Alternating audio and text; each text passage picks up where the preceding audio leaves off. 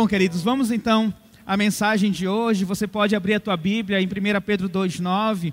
Nós vamos falar sobre a nossa identidade, a, no, identidade a, como cristão, a identidade, minha identidade em Cristo, tá? Bom, eu não sou nenhum cientista social e nenhum psicólogo, nem nada disso. Eu sou um pastor ah, que, olhando para essa sociedade atual, eu posso dizer, a minha avaliação, que nós estamos vivendo um período de grande crise na identidade. Eu posso afirmar, na minha percepção, que muita gente não sabe quem de fato ela é, qual é o seu lugar neste mundo. E isso interfere diretamente ah, na sua autoestima. Como uma pessoa ela não consegue definir quem ela é, a, a, a, ela não consegue entender seu lugar neste mundo, ela, ela passa então a olhar para si, a fazer uma autoimagem de si, e na maioria das vezes eu creio, essa autoimagem sempre é depreciativa. As pessoas costumam dizer, e eu como pastor posso afirmar isso, eu sou um fracasso. Eu não consigo acertar em nada. As minhas decisões sempre são erradas. Como eu sou infeliz. Ninguém gosta de mim. Sou feio. Em geral, as pessoas olham para si e começam a, a, a denegrir a sua própria imagem. Talvez fruto da relação com outras pessoas que de alguma forma foram abusivas com elas mas infelizmente, muitas pessoas estão doentes porque porque a sua identidade, a sua imagem, ela tem sido ah, sacrificada, menosprezada, e é talvez por isso, obrigado Luan, há tanta gente que sofre com insegurança, com depressão, com medos, quando perdem essa sua identidade, muitas vezes perdem também a sua alegria de viver influenciados pelas derrotas da vida, como eu falei, por decisões erradas, por palavras de terceiros, e começam a se auto-afirmar como talvez fracassados ou burro, porque não consegue passar é, é, é, ah, no exame admissional, não consegue passar em uma prova na escola. Crianças que se autodenominam assim. Eu creio também que é justamente na nossa identidade, de quem nós somos, que Satanás mais gosta de atacar. Por quê? Porque ele sabe do nosso potencial de autodestruir, de perdermos de vista o que realmente é importante para nós.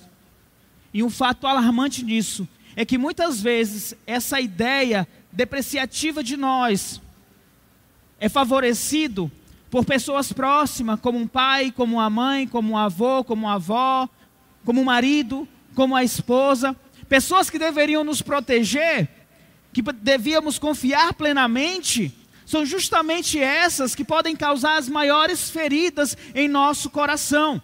Então, uma mulher que, por um exemplo, foi traída pelo marido, ela começa a se sentir desvalorizada, impotente, feia, um homem, o marido que foi também traído, ele pode se sentir inferior a outros homens, tem seu orgulho devastado, e muitas vezes isso faz ele correr para a academia para poder malhar, para poder colocar foto no Instagram, para dizer para todo mundo: olha, eu estou bem, está tudo bem comigo, mas por dentro está destroçado, está destruído.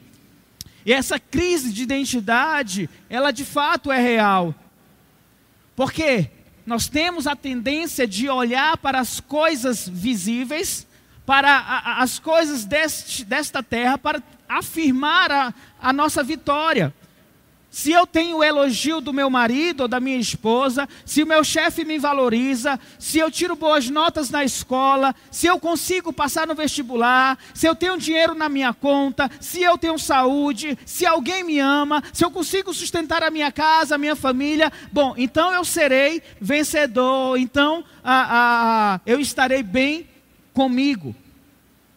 O problema aqui é que as coisas deste mundo, e a palavra diz que este mundo ele é mau, não nos favorece, porque justamente ele é mau.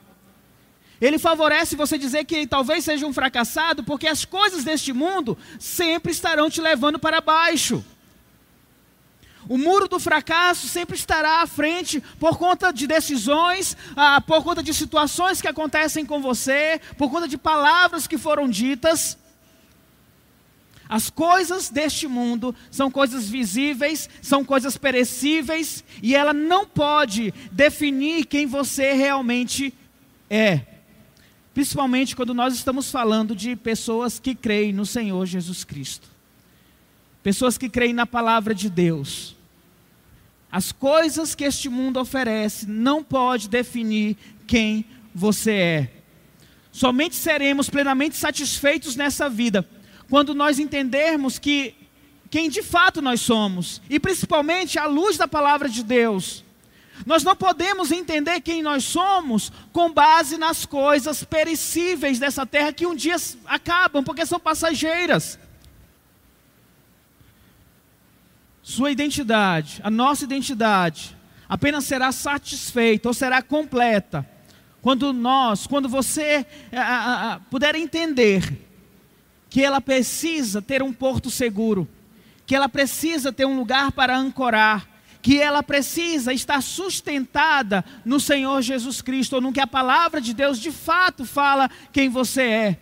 Nós cantamos aqui, você é quem Deus diz que você é. Porque o que Deus diz sobre você é isso que é eterno. As coisas deste mundo que oferecem, que tentam definir quem você é, elas são passageiras, insatisfatórias. Agora, aquilo que Deus diz sobre você, isso é eterno, porque vem de Deus. E é nestas palavras de Deus sobre nós é que precisamos nos sustentar.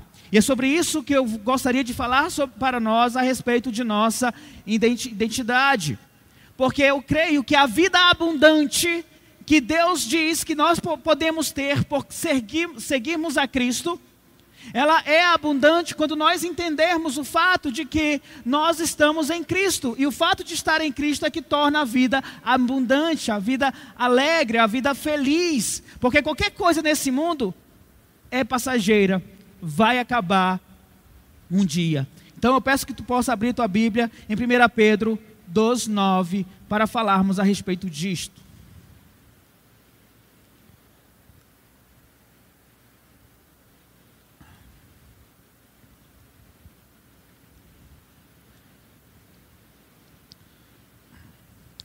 1 Pedro 2,9.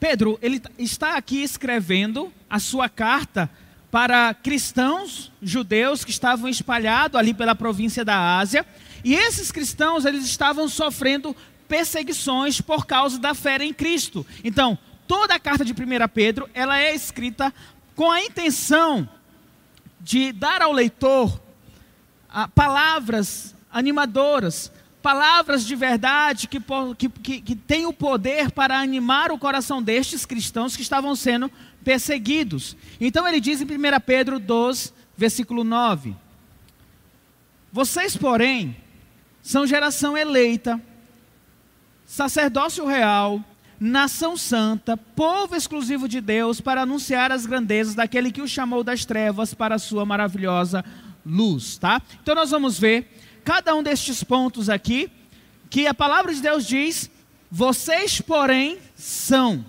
E a primeira delas é, diz respeito que nós somos geração eleita. Mas antes de falarmos sobre a geração eleita, eu preciso que você volte quatro versículos. E em 1 Pedro 2, 5, a, a palavra de Deus diz: Vocês também estão sendo utilizados como pedras vivas na edificação de uma casa espiritual para serem sacerdócio santo.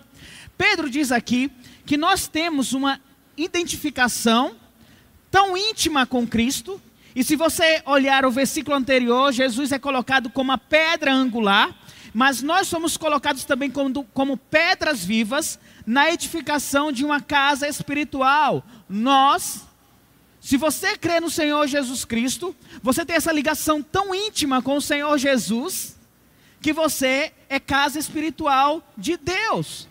A palavra de Deus afirma que o Espírito Santo de Deus a, a, a, habita em nós. Pedro chega a dizer, não, Pedro, perdão, Paulo chega a dizer que não vivo mais eu, mas é Cristo ah, que vive em mim. Então, essa identificação que nós temos com, com o Senhor Jesus Cristo, tão íntima, de habitar em nós, ela é a garantia que nos define justamente como a, a, a geração santa, sacerdócio real, nação santa, povo exclusivo de Deus. Então, geração santa. Todas as pessoas, oh, perdão, geração eleita, que é o primeiro ponto aqui. Vocês são geração eleita. Todas as pessoas que creem em Jesus Cristo como Salvador, elas são automaticamente reconhecidas como aqueles que foram eleitos por Deus. E talvez na tua Bíblia esteja a palavra escolhido por Deus. Nós não sabemos quem são estas pessoas eleitas ou escolhidas por Deus. E também nem cabe a nós indagar quem elas são. Nos cabe, a palavra de Deus diz, evangelizar. Ide por todo mundo e pregai o evangelho a toda criatura.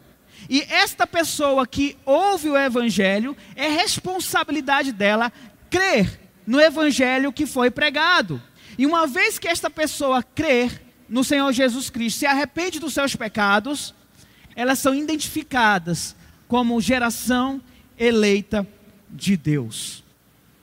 E é interessante nós pensarmos sobre essa geração eleita, porque em Efésios 1:4, e você pode me acompanhar na leitura, ah, pode ser transmitido aqui na, ah, na tela, mas em Efésios 1,4 diz: Porque Deus nos elegeu nele antes da criação do mundo, para sermos santos e irrepreensíveis em Sua presença.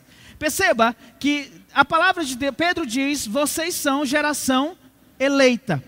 Paulo fala em Efésios que estes eleitos, ali está, escolheu, ah, Deus o fez antes da criação do mundo, ou seja, uma vez que você crer no Senhor Jesus Cristo, se arrepende dos seus pecados, faz parte da geração eleita, Deus tem esse propósito para você, para que você seja santo e irrepreensível antes mesmo da criação do mundo. E não apenas isso, dois textos que são dois textos em Apocalipse que são textos fortíssimos. Ele diz, Apocalipse, Apocalipse 7, 17, 8, perdão. Apocalipse 17, 8 e depois Apocalipse 20, 15. Em Apocalipse 17, 8, a João, ele descreve assim: A besta que você viu era e já não é. Essa besta é o anticristo. Ela está para subir do abismo e caminhar para a perdição. Os habitantes da terra, presta atenção, cujos nomes não foram escritos no livro da vida desde a criação do mundo, ficarão admirados quando virem a besta. Ou seja, as pessoas que não têm o nome escrito no livro da vida, elas vão ver o anticristo e vão ficar admiradas com o anticristo. Só que a consequência disso, Apocalipse 20, 15, diz que se o nome de alguém não foi encontrado no livro da vida, este foi lançado no lago de fogo. Tá? Isso é forte porque porque o, se o teu nome não está escrito no livro da vida, você será lançado, no, vai adorar o anticristo, vai adorar a besta, e a consequência também disto é ser lançado no lago de fogo e enxofre. A grande questão é que o, a geração eleita, ela tem o seu nome escrito no livro da vida a saber que estes que têm o nome escrito no livro da vida são as pessoas que creem no Senhor Jesus Cristo como o único e suficiente Salvador. Porque a palavra de Deus diz só existe um meio para a salvação, e este meio é crer no Senhor Jesus Cristo e se arrepender dos seus pecados. E nós vemos que antes mesmo da criação do mundo, Deus já tinha o seu nome, você que crer no Senhor Jesus Cristo. Jeremias 1,5 Deus vai falar a respeito dele e disse: Antes de formá-lo no ventre, eu escolhi. Antes de você nascer, eu separei e designei profeta das nações. Deus nos conhece antes mesmo de nascer. Então, nesta vida, muitas coisas podem dar errado para nós, muitas coisas podem nos derrotar, muitos planos podem não acontecer, mas o cristão, ele precisa saber que ele é geração eleita de Deus, e isso quer dizer que você pode ter segurança, você pode ter uma esperança viva de que o mal, você pode até viver no meio deste mundo mal, mas o teu lugar eterno é na morada de Deus, é no novo céus e na nova terra.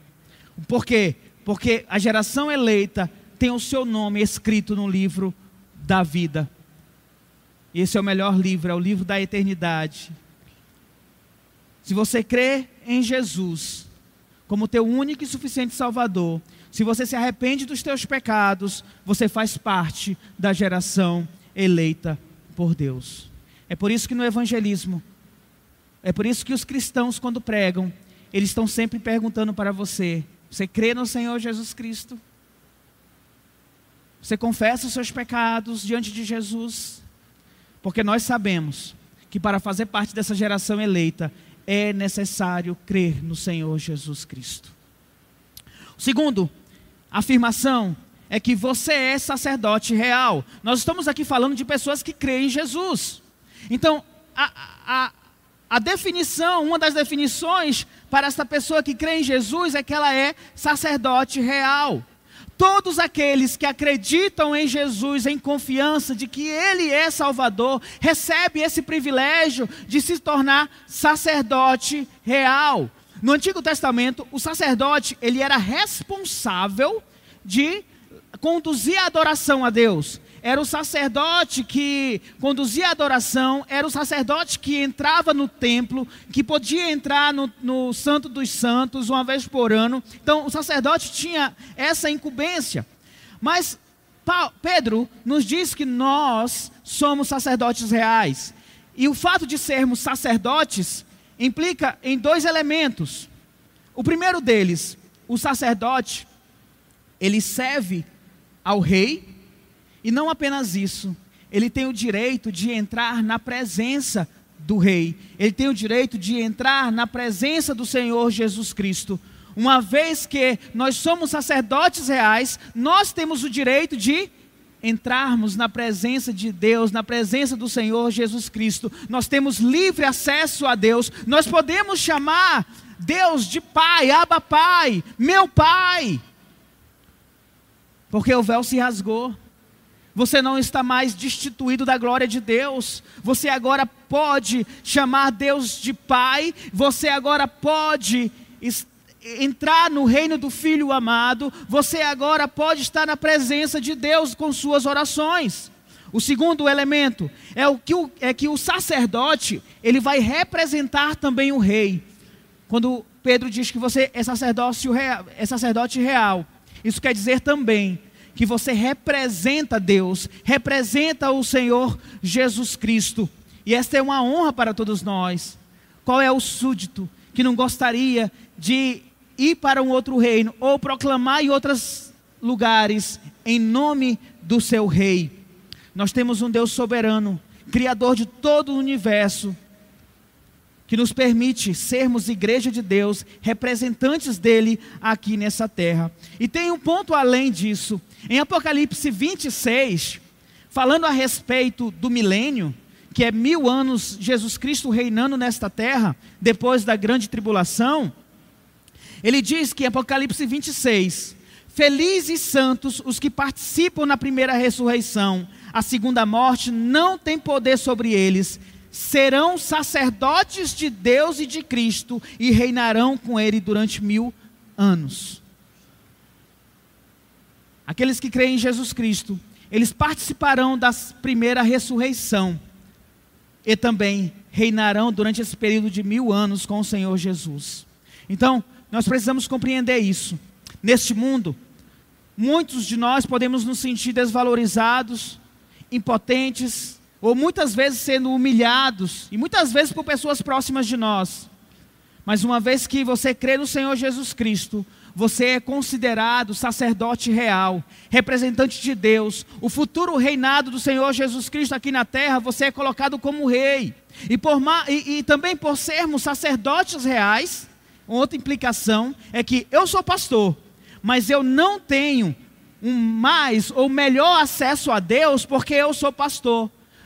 O fato de afirmar que todos nós somos sacerdotes, todos nós temos livre acesso a Deus. Por que é importante falar sobre isso? Porque frequentemente pastores e alguns até se consideram apóstolos são vistos como pessoas mais íntimas de Deus, como pessoas que têm suas orações ah, muito mais poderosas, a sua fé é mais forte, recebem uma maior bênção dada por Deus. Eles possuem uma, eles possuem uma autoridade muito absoluta sobre o rebanho, sobre a sua igreja. Este princípio de autoridade do pastor, apóstolo, quem seja, é, é, é a, a palavra de Deus não favorece esse tipo de visão. Quando ele diz que somos sacerdotes reais, a Bíblia ela não está dividindo em um alto clero, um baixo clero, não. Nós somos todos representantes de Deus, todos temos acesso a Deus, mediante o Senhor Jesus Cristo. Então, todos, eu pastor e você, membro da igreja, você que está nos visitando, e muito obrigado pela tua visita.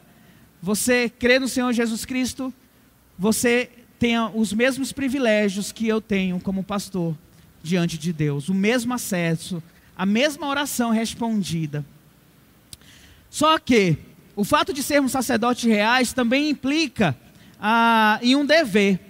Se você olha no texto de 2, 1 Pedro 2,9, ele diz que nós somos sacerdotes reais, mas nós somos chamados para proclamar as virtudes daquele que vos chamou das trevas para a maravilhosa luz. Então, você é representante de Deus, mas sacerdote de Deus, e você pode dizer: Eu tenho acesso a Deus, eu sou representante de Deus.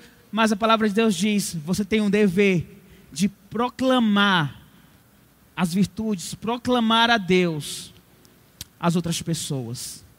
Você não foi tirado das trevas para a maravilhosa luz apenas para ficar Eita, que o céu está chegando. Eita, que eu vou para o céu. Você tem uma responsabilidade de proclamar a verdade do Evangelho para que as pessoas possam crer, porque o único meio para a salvação é crer no Senhor Jesus Cristo.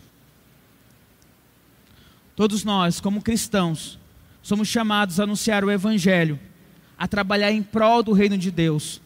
Somos sacerdotes reais. Todos temos o mesmo direito, todos devemos pregar o Evangelho igualmente, todos devemos orar uns pelos outros, todos devemos discipular, todos nós devemos julgar a doutrina, todos nós devemos avaliar se aquilo que está sendo pregado está de acordo com a palavra de Deus, é dever de todos nós. Todos nós podemos até mesmo ministrar as ordenanças o batismo, até mesmo a ceia, se for necessário, né? No caso, a, na igreja tem um pastor, ele acaba fazendo esta função. Mas se não houver nenhum pastor, um irmão pode assim realizar, porque somos sacerdotes reais. A Bíblia também diz que você é nação santa. Quando Pedro declara que os crentes são a nação santa, e talvez na tua Bíblia esteja escrito povo santo, ele está dizendo que você faz parte de um povo, de uma nação que é separado para Deus. Embora nós tenhamos nascido em diferentes partes do Brasil, e algumas pessoas até ah, ah, ah de um lugar distante do Brasil, talvez costumes diferentes ou até idiomas diferentes, aquele que, aqueles que faz, fazem parte da nação santa, do povo santo, eles são todos igualmente separados para Deus. E aqui nós temos um grande privilégio. Você é separado para Deus.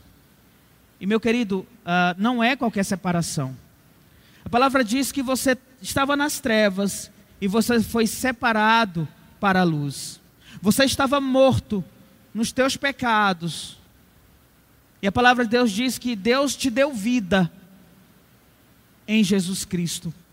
Você, o teu pecado fazia separação entre você e Deus. O teu pecado te separava de Deus, mas uma vez que você crê no Senhor Jesus Cristo, você então passa a ser chamado de filho de Deus, porque você é separado para Ele. De alguém que estava caminhando para o inferno, para alguém que agora tem a vida eterna no Senhor Jesus Cristo. Então, a separação da tua vida para Deus te traz estes benefícios. Portanto, é um grande privilégio sermos chamados de nação santa ou povo santo. Isto é precioso. Em 1 Coríntios 6, 1, Paulo ele vem dizer: vocês são lavados, ou seja, seus pecados são perdoados, vocês são santificados, separados para Deus, vocês foram justificados, ou seja, não há nenhuma condenação contra você, no nome do Senhor Jesus Cristo e no Espírito do nosso Deus. Quando, Paulo, quando Pedro afirma, você faz parte da nação santa, ele está afirmando que você é justamente esse homem ou essa mulher lavado, santificado, justificado no nome do Senhor Jesus Cristo. E é por isso que na, a, na segunda carta de Coríntios 5,17, Paulo vai dizer: por, por isso, por você estar em Cristo, você é uma nova criação. As coisas antigas passaram, e eis que surgiram novas coisas. O fato de Deus separar você para Ele, para ser povo dele, nação dele, lhe garante também esta mudança de vida, uma nova vida em Cristo. É o que Paulo diz em Efésios 4, revestido do Espírito de Deus. Ele vai dizer: aquele que mente não vai mais mentir, aquele que rouba não vai mais roubar, porque necessariamente aquele que é separado de Deus vai viver de acordo com a palavra de Deus é santificado, é santo diante de Deus. E por que isso é importante para nós?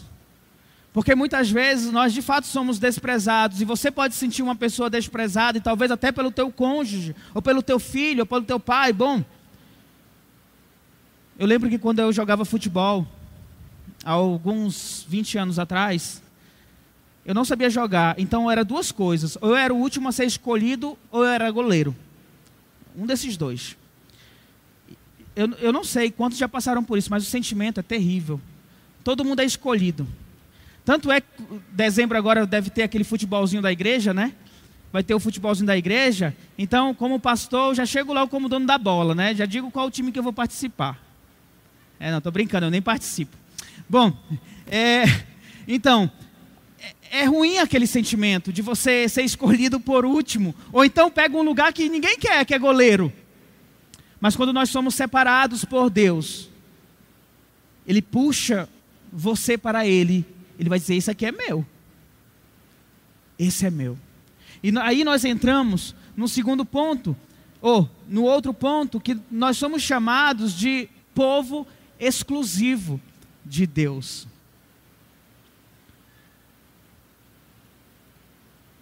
A gente precisa ter essa noção correta da palavra de Deus, porque, olha só, gente, a palavra de Deus diz que você é povo exclusivo dele. Sabe o que é exclusividade? É VIP. É isso que nós somos. Nós não estamos desgarrados, nós não pertencemos a qualquer um, nós temos um dono, nós somos propriedade do próprio Deus, Criador dos céus e da terra. Nós somos um bem precioso para Ele. Por quê? Porque nós fomos comprados com o sangue precioso do seu Filho, do Senhor Jesus Cristo. E é interessante que o texto coloca a ênfase no fato de que somos exclusivo dele. Isso significa ele não nos divide com nada nem com ninguém. Deus não nos divide porque nós somos dele. E a expressão grega aqui para exclusivo, somos exclusivo, dá a ideia de preservação. Deus, ele nos preserva para ele, para a glória dele. E aqui é importante salientar que nós somos valiosos não porque fazemos alguma coisa boa, nós somos valiosos não porque fazemos as coisas direitinha, porque é um bom pai, um bom filho, é honesto. A principal razão de nós sermos valiosos é porque nós pertencemos a Deus, somos exclusivo dele. E isso traz a preciosidade para nós.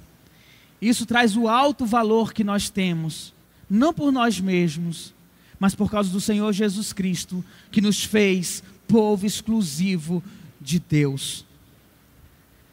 Efésios 1, 13 e 14, ah, ele diz assim: Nele, quando vocês ouviram, nele, quando vocês ouviram e creram na palavra da verdade, o evangelho que os salvou, vocês foram selados com o Espírito Santo da promessa. Entenda. V pode voltar no 13, Marcelo.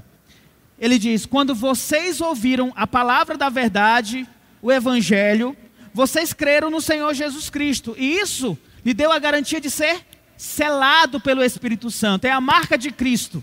É dizendo assim: esse aqui é meu. Ele marca você. Aí o versículo 14 diz: que é a garantia da nossa herança até a redenção daqueles que pertencem a Deus para louvor da sua glória.